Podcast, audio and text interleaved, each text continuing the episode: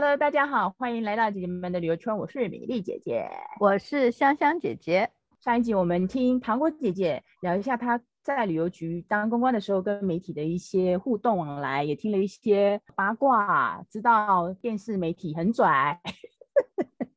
没有啦，开玩笑。我我我们其实也跟有一些电视媒体出门，他们其实大家还还都蛮好配合，所以其实还是在看人。那这一集的话，我们就请呃糖果姐姐来聊一下，因为她从台湾的市场后来高升到整个 hold 整个大中华区。所谓大大中华区，就是我们隔壁就是台湾海峡的那一边的。你知道那个市场是多么的大呢？我们可以请 Candy 来聊一聊。去到那边就感觉好多金子，就是他的那个他的业绩会蹭蹭蹭蹭往上。紧撑这样子，所以我们请 Candy 来聊一下，是什么样的机缘可以到对岸去成为那个大中华区的一个总监。对，呃，我到大中华区那个基本上也算是一个一个机缘吗？我也觉得也不太算是，因为应该是政策吧，政策有一点改变。对，就一个策略上的一个转移，就是台湾的旅游其实后来推展到一个程度，就是它其实已经是很成熟了。嗯，那时候中国才刚开放，他们他们的人民可以出来旅游。对。所以对我们来讲，我所谓的我们，是说对澳洲政府来讲，这是一个大好的机会。嗯，因为中国那边的人很多，如果去观光旅游的话，嗯、那是非常惊人的。庞大。那台湾这边其实已经很成熟了，大对，因为台湾这边已经非常的成熟了。那会去的人，他们很多人都已经去过，那会。嗯想要再去的人，其实他们也有能力自己找资料再去了。嗯、所以，我们当时的一个政策就是说，要把主要负责的，应该讲说把资源集中在中国。他给对对对，然后然后那时候刚好又碰到台湾的那个整个的旅游生态上面，我觉得也是当时呃，应该讲说出国观光没有那么有一点衰。应该讲说不是衰退，就是没有那么热。嗯，因为那时候后来好像是台湾比较推动国旅这一块。哦，而且还有国旅啊，日韩国旅跟自由行好像是这样，所以就是变成说，呃，会去澳洲的人可能就没有那么多了，那数字也有退，然后有一些航空的热线，有一些飞的那个班机啊，可能航班次也没有像以前的这么这么这么多。再来也是因为已经真的很成熟了，这个市场已经做的比较成熟，所以当时就决定要把呃我们在台湾的这个设这个办办事处撤。要把它撤掉，嗯，撤掉的呃前提之下，就是我们其实还是希望能够在台湾还是有继续的有活动，就是跟当地的不管是媒体呀、啊，或旅游业者，或是消费者都能够还是有活络，不想放掉，可是又不能有办事处，那这样子的情况之下，只能转变成一个所谓的大中华区的一个管理一个办事处。当时呃对总部来讲，他们。负责香港也算吗？就是你们要负责香港、澳门、嗯、香港、澳门。大中华的意思就是香港，呃，澳门。那时候香澳门比较没有算，就是香港、uh. 台湾跟中国。嗯，所以当时他们最后的决定就是在上海设立，就是上海本来就有一个办事处的，嗯，那只是现在把上海办事处变成大中华办事处，就是把它升级了。那当然人员上面也希望有一个增加。当时。呃，我们的总部就会想说，那如果像台湾这边如果撤掉的话，我们台湾的人员怎么办？因为当时我上面还有一个主管，我上面那个主管其实也是非常非常的优秀，所以他当时就被升升任为大中华区的代表。所以他就去了，他就去了大陆。他离开之后那一年，我就留在台湾。可是最后应该讲说，总部就决定要撤掉的时候，那就会想说，那我的去去留呢？其实当时有一个方案，就是我可以留在台湾，继续帮他们做事，但是我可能就不是隶属于他们的员工了，我可能就会变成像一个类似像广告公司去代理他们。哦，对，就会变成这样的角色。然后，像后来的新加坡旅游局是这样子的形式。呃，香港，香港也是。哦，香港也是。对，我那时候的想法就是说，我不是很呃，我就觉得说，嗯，代理这样子，其实我没有很想要。其实就想说，那要不然就离开好了。可是他们又认为说，我不想把你放掉，嗯，我还是想要保有你这个人。嗯。那他们就问我说，那你有没有意愿？你就到大陆去工作。我说哈，可是那边我完全不熟哎、欸。他说没关系，以你的这种能力跟你的你的那种态度，绝对是可以，一定是可以游刃有余。其实对我来讲是一个很大的挑战。那我就想说，那我如果去那边，我什么都没有，我要怎么做？就会从零开始啊。可是那时候我的主，我原来的主管，因为调到那边变大中华区的代表的时候，他就告诉我说，其实你不用不用太害怕，因为至少我们有共事过，我们有默契。只是你去了那边，有多了不同的同事，就是当地在中国那边的同事。嗯，然后还有就是你可能要面对一个新的环境，就是要去。学着找出他们想要的东西，但他们都觉得我应该是可以，所以其实那时候我也挣扎了很久，非常非常的久。可是觉得说到中国大陆去工作，其实呃那时候会觉得说会害怕，但也觉得它是一个契机，因为我没去过，嗯，然后我对那边不了解，但是那个时候台湾很多人到呃。就是对岸去工作，嗯，所以我觉得说，哎、嗯，好像去的人都说那边很好啊，怎么样的？然后我的当时的主管也很聪明，他就跟我讲说，哎，我们不如先办一个叫做我们这些呃香港跟我，然后跟中国大陆，我们同事一起去，因为都归他管嘛，嗯、他就说我们不如要办一个年年度聚会，然后大家在上海见面。嗯，其实就叫我们先去体验一下上海是什么样哦，所以我就去了。去了之后我就发现，哎，很棒哎，很好哎，很喜欢哎。后来香香姐姐，香香姐姐那时候，香香姐姐那时候去工作了吗？那个时候你过去了吗？我有点忘记了耶。其实我应该先在北京，我那时候是在在北京，应该是二零一四年的时候，所以。有可能，嗯，我也忘了耶。总之呢，那时候我就后来就去了，觉得其实还不错。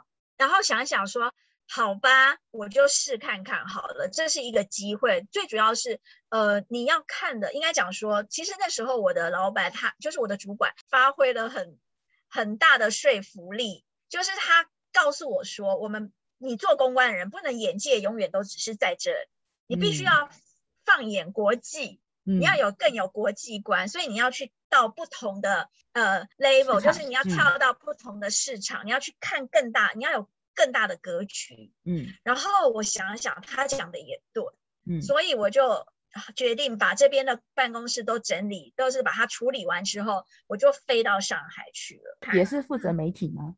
嗯，对，所以那时候当然在这就是去之前，他们就会跟你先谈说要给你去的一个你的 title 会是什么？嗯、因为我在台湾的时候，可能只负责台湾市场的行销公关经理，但我到了那边的话，就会变成大中华区的呃行销公关经理，所以我负责的范围就很多。过去我可能就是一个人，那我现在去到，我就会等于说我会有中国那边。我底下会有一一个女生，她会可能要负责帮忙做一些，但是到后来也是没有，还是我来负责。嗯，那就是我会负责中国，但是香港，因为我们香港有一个有有有一位同事，嗯，所以那个同事他会负责香港，只是他要把他做的东西，就是要呃。他想要做什么，或者是他有什么规划，他要跟我讨论。Oh. 等于说，我有一点像他的主管，嗯，所以我就等于说，他每一年他或者是每一次他做什么东西的时候，他会先跟我讨论，然后我们觉得说这样去做行销推广，O 不 OK？然后做这样的媒体团可不可以？然后我就去了中国，当然去了中国，去了上海之后，嗯、呃，我觉得就是从零开始，真的是从零开始，是因为我完全。不知道中国有哪些媒体，嗯，然后人家每次都说中国这么大，我当时其实去之前真的不知道有多大，去了之后才发现真的太大了，大大大大，真的好大。每一个地方的，就是你从一个地方到，比如说你从上海到北京，嗯，然后不是只有距离上的这个远，距离上的不同。连人，人文风俗也不一样，都不一样，连媒体的那种习惯啊，跟媒体的生态完全完全不一样。怎样不一样？你讲一下上海，讲一点上海跟北京的不同。好，比如说我在面对上海媒体的时候，嗯，我就发现说上海呃媒体，因为他们有上海话，哦，上海他们有地方放方言，对，所以他们在跟你讲话讲一讲，说他突然会插上海，就会讲几句上海而且我完全听不懂，或者是他们讲一讲的时候，他们会跟发现你不你听不懂或什么，他会跟旁边的人继续讲。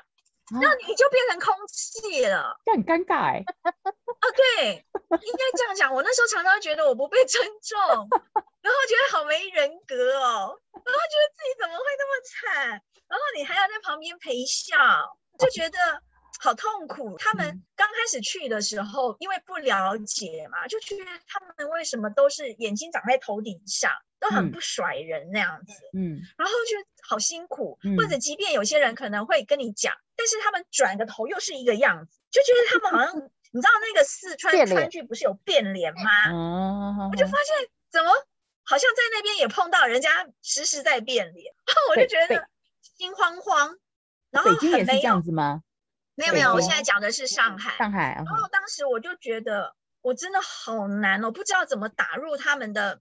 媒体，嗯，如何去跟他们沟通？我必须说这一点，我真的觉得很难很难，嗯，呃，因为我去了，我一定要先，人家说拜码头嘛，你要认识媒体嘛，所以我去的时候，我主管他们也帮我办了一个聚会，让我认识一下媒体啊，收一下名片啊之类的。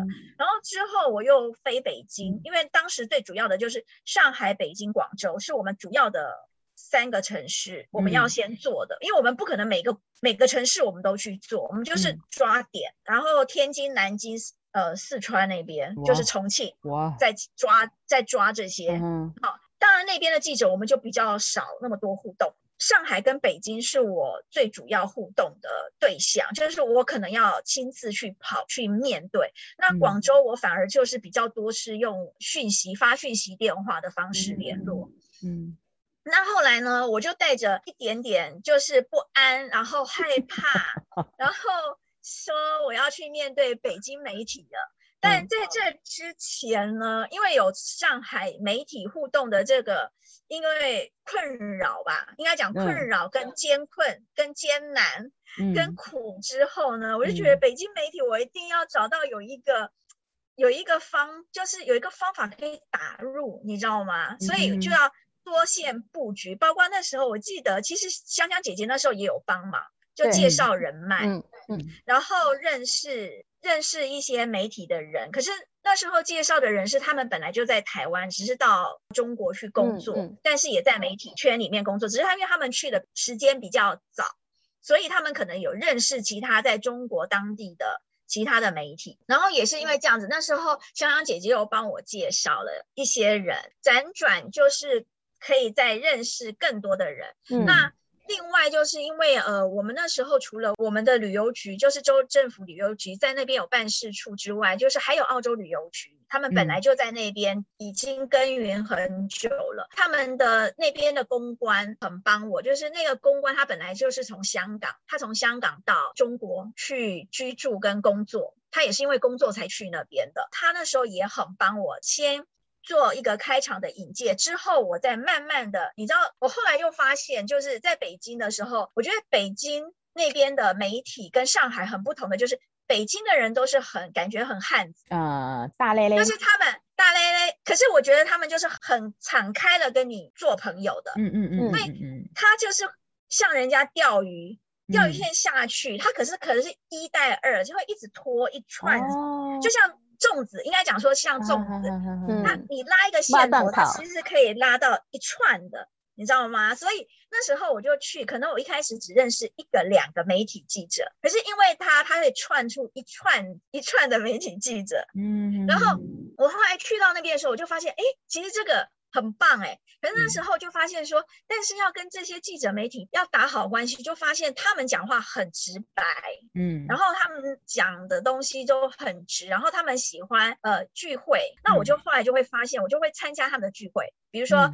下了班后一起去吃个饭，嗯、然后喝点小酒，嗯、然后我就会一起跟着他们去吃饭啊，喝小酒啊，然后聊天，他们就会觉得说，哎，你跟我认识的台湾人很不一样，嗯。因为你要跟着他们变，然后所以这边也要讲到一点，就是说在旅游业界做公关，就是你的眼睛要明，你的耳朵要放开，你的反应要快，你要能够读懂别人的脸色。你时时都要能够人家。这样子讲这句话，跟他这样子的表情代表了什么意思？然后你应该要说什么话？所以讲话得体，然后让人家觉得是能够听到耳朵里，这是很重要的。嗯，其实很多人都会说话，但是如何说出的话是让人家会愿意听下去，这点很重要。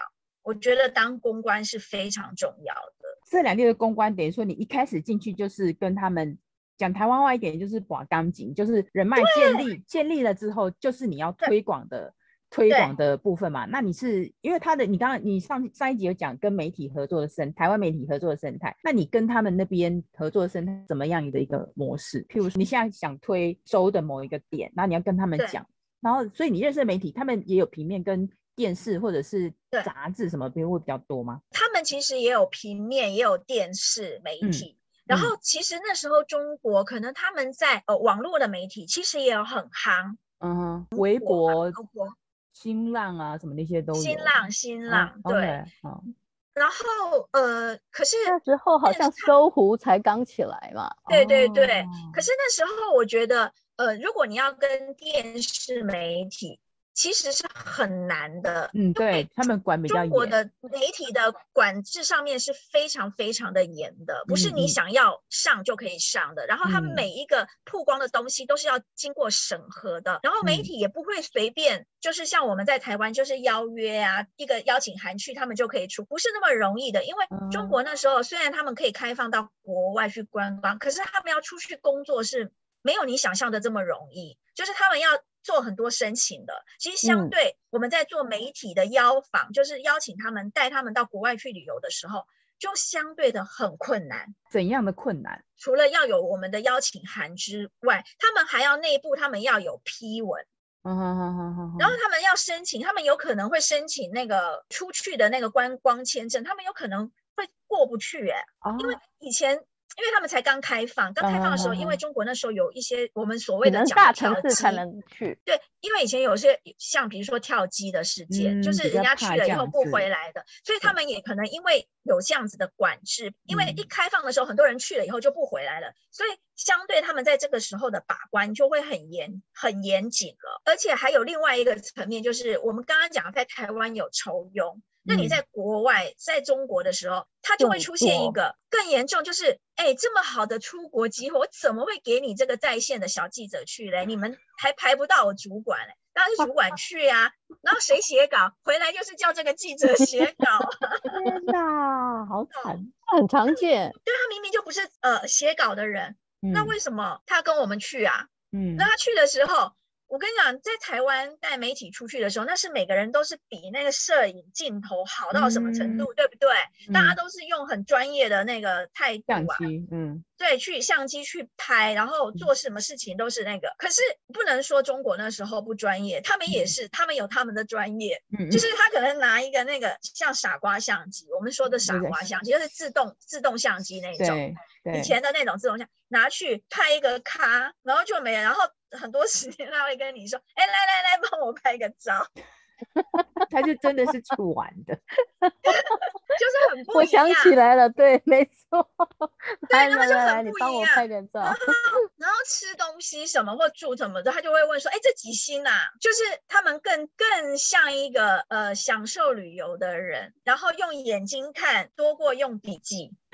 像你怎么做业绩呀？他们回来还是会叫底下的人去写稿，只是说曝光的版面就真的没有那么大。所以其实我当时去到那里，我发现就是在做呃媒体公关这一块是非常感受到挫折的。嗯嗯，因为你用了很多的力气，你得不到很好的效果，真的是这样的。而且你总觉得你面对的人，你拿出真心对他，却是换来。绝情，绝情，不是绝情，就是就觉得嗯，没有那么真诚。其实一个人对你真诚与否，其实你可以感受得到的。所以就觉得好辛苦，好辛苦。在那时候在那边做很辛苦，一来要适应那里的环境，二来就是适应那里的人，觉得非常非常的辛苦。嗯，啊，而且他的媒体的生态方式跟台湾是真的是完全不一样。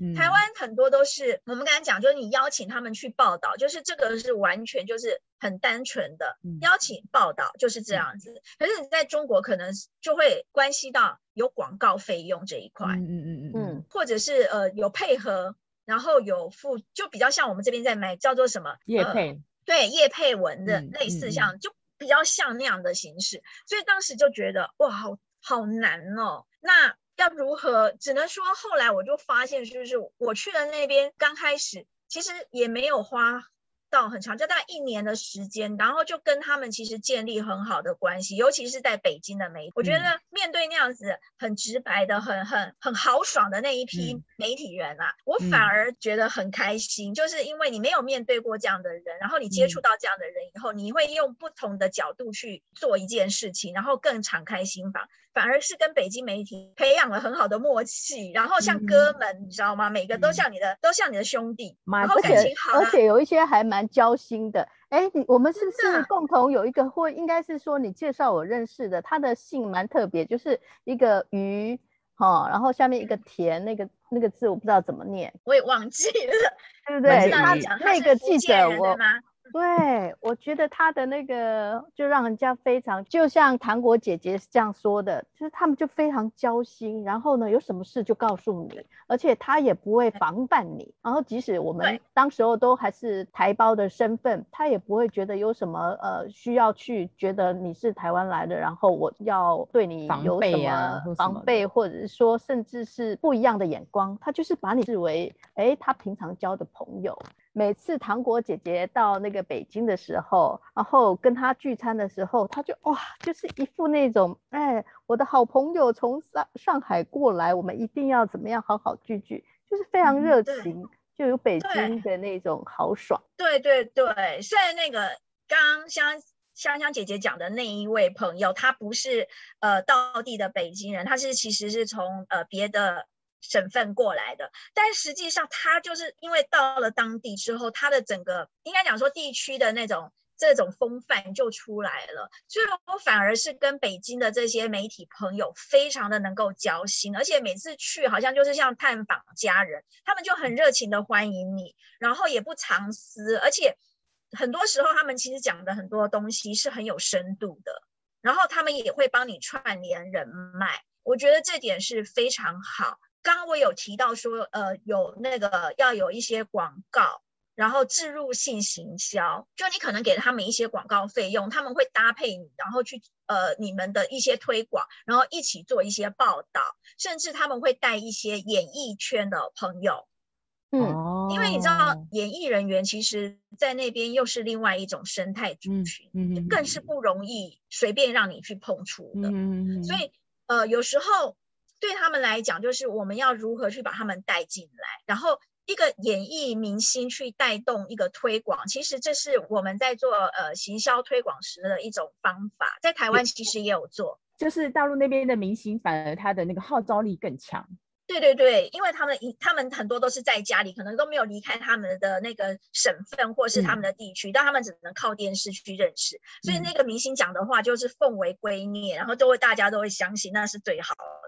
所以你有带曾经曾经带谁去你们州里面拍过吗？就是可能媒体要把明星去拍有有有，有名人有名人，哦、现在还在线上的红明星，对，很红的明星，哦、一姐来的那个大咖。到底是谁？对呀、啊，大咖到底是谁？